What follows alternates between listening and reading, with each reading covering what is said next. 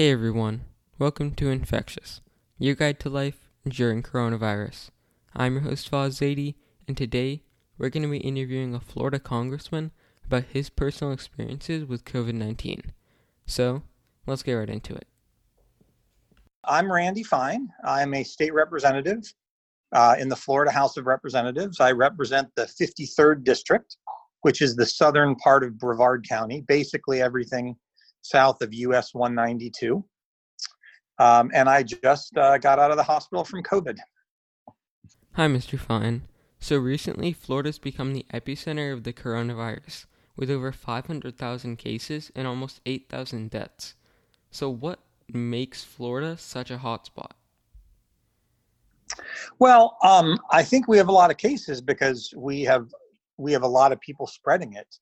Um, the way to spread COVID is there's three things that will cause a spread not social distancing, not wearing a mask, um, and not washing your hands. And I think that we have a lot of room for improvement in doing these things. Fortunately, our death rate is fairly low as opposed to, say, New York. New York had fewer cases than us, but a much higher death rate. So between the kinds of people who are catching it and the way we're able to treat it, the death rate has gone down. But the fact of the matter is, anyone who gets it can have longer term health effects. I'm one example of that. Okay, yeah. So a lot of people are really worried about health effects. Before we get into that, a lot of people are also really worried about the economic effects that this could have on families and businesses across Florida. So, what do you think those effects are going to be, and how do you think that we can prevent them? Well, they're going to be real. I mean, think about it. Think if you work for a movie theater, they've been closed for months. Or if you own a bar, they've basically been closed. Or if you oh, if you work for a cruise ship, they've basically been closed. I mean, so the effects on our economy are real and they are deep. And we have to balance keeping people safe as well as keeping the economy going. That's why things like social distancing and masks and hand washing are so important because you can do those things and still be involved in the economy. Okay, so now moving a little bit away from like general kind of stuff and more towards your experiences. So I know you were admitted to the hospital about like a week ago, but can you tell me about like your experience with COVID kind of from the beginning when you first? Absolutely. Yep. So I'm actually looking here on my calendar. So on uh, on July 17th, so 20 days ago, um, actually no, I got to go back even further. On July 12th, that's uh, that's 28 days ago, we had somebody over to our house. My wife and my kids and I had another couple and their two kids over to our house on July 12th. And on July 17th, which is 20 days ago, we learned that that person had, had come down with a positive COVID test. We also learned that my wife, not me, had been around two other people as well as that individual a couple of additional times during the week, and they too had COVID. So on the 17th, we went into quarantine. My wife was starting to feel crummy.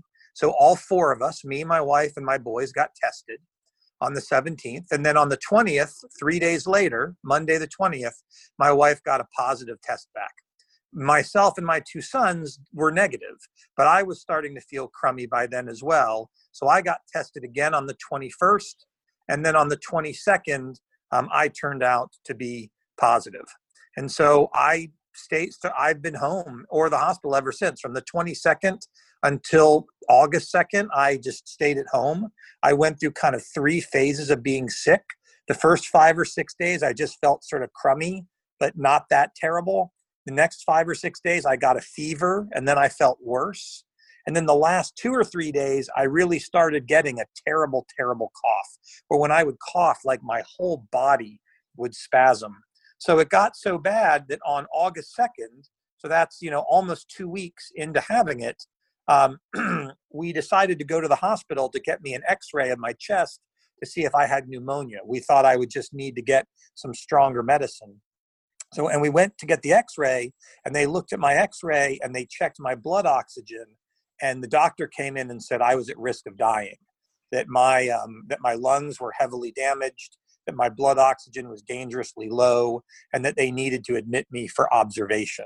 I did not have to go on oxygen or get a ventilator, um, but they felt like I could continue to deteriorate quickly. And so they said, You don't want to deteriorate at home. If that's going to happen, you want to be here where we can respond. So I went straight into the hospital on August 2nd, and I was there all week. I got out uh, on Friday, two days ago. Wow. So this experience must have changed how you view COVID. So, can you please tell me about your views and positions on COVID before this experience and how they may have changed after? Well, I'm, I, you know, I thought COVID was a big deal beforehand. Um, so, it honestly, politically hasn't changed my view very much. I thought it was a big deal beforehand. I definitely think it's a big deal now. I thought people should wear masks beforehand. I, I, I still think that they that they should now.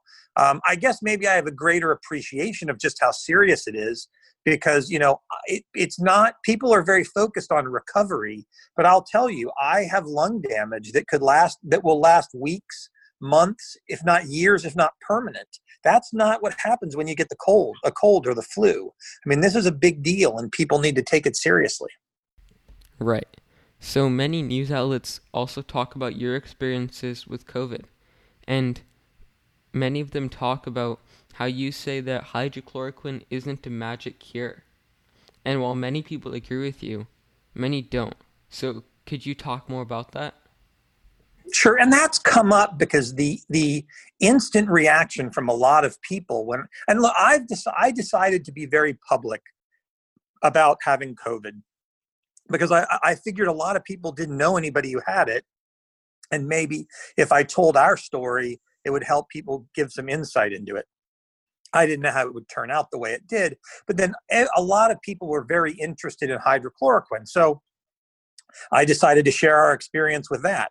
And and and I will tell you what happened, then I'll give you my opinion on it. When I got my test that turned out to be positive on um, on July 21st, the doctor prescribed me hydrochloroquine and, and zinc, and he said, start taking it. It was a five day course. I took it for the full five days. I did not get better. Um, I actually called and said, Do you want to give it to me again? He prescribed it again. I obviously did not get better. I got worse, and then I had to go. Um, I had to go to the hospital, and and actually at the hospital, I stopped taking it. I haven't been on it for a week. The hospital did not, and I didn't ask to be on it. By the way, my doctor recommended it, and my pharmacy prescribed it. So I wasn't one of these people who had any trouble or were banging. So as people have asked me about it, what I've tried to say is two things. Number one, I don't have a problem with people trying it. I mean, if people want to use it, great. We shouldn't stop them. But I'm also very concerned about the folks who say we don't have to worry about COVID because there's this magic pill called hydrochloroquine that if you take it, poof, you'll be fine. I am proof that that is not the case. I'm a healthy 46 year old man who could have died despite the fact that he was taking hydrochloroquine before he had a positive test result for for COVID-19. And that's really what I want to caution people. I don't want it banned, but I don't want people to minimize it because they think there's some magic drug out there. Right. So after this whole COVID experience, are there any actions that you think that we should be taking or any things that you think are more important? Yeah, I would say there's three things that, that are on my mind. Number one is I want to continue to encourage people to wear masks. Um, masks will not solve this. Um, they are not a silver bullet, but nothing is a silver bullet. And when you wear a mask, you reduce your chance of getting it and you reduce your chance of giving it to someone else. And so I'd like to encourage people to wear masks. I don't know that I want the government to mandate them, but you know what? We don't have to have the government tell us to do something in order to do the right thing. You're a Boy Scout. You do all of those things in the Scout law, not because it's the law, because you know it's the right thing to do. And so I'd like to I'd like to encourage people to wear masks. The second thing I'd like to do is I would like to emphasize to people that businesses and private property owners have the right to require you to wear a mask. And it is unacceptable for people to get angry when a business requires them to wear a mask.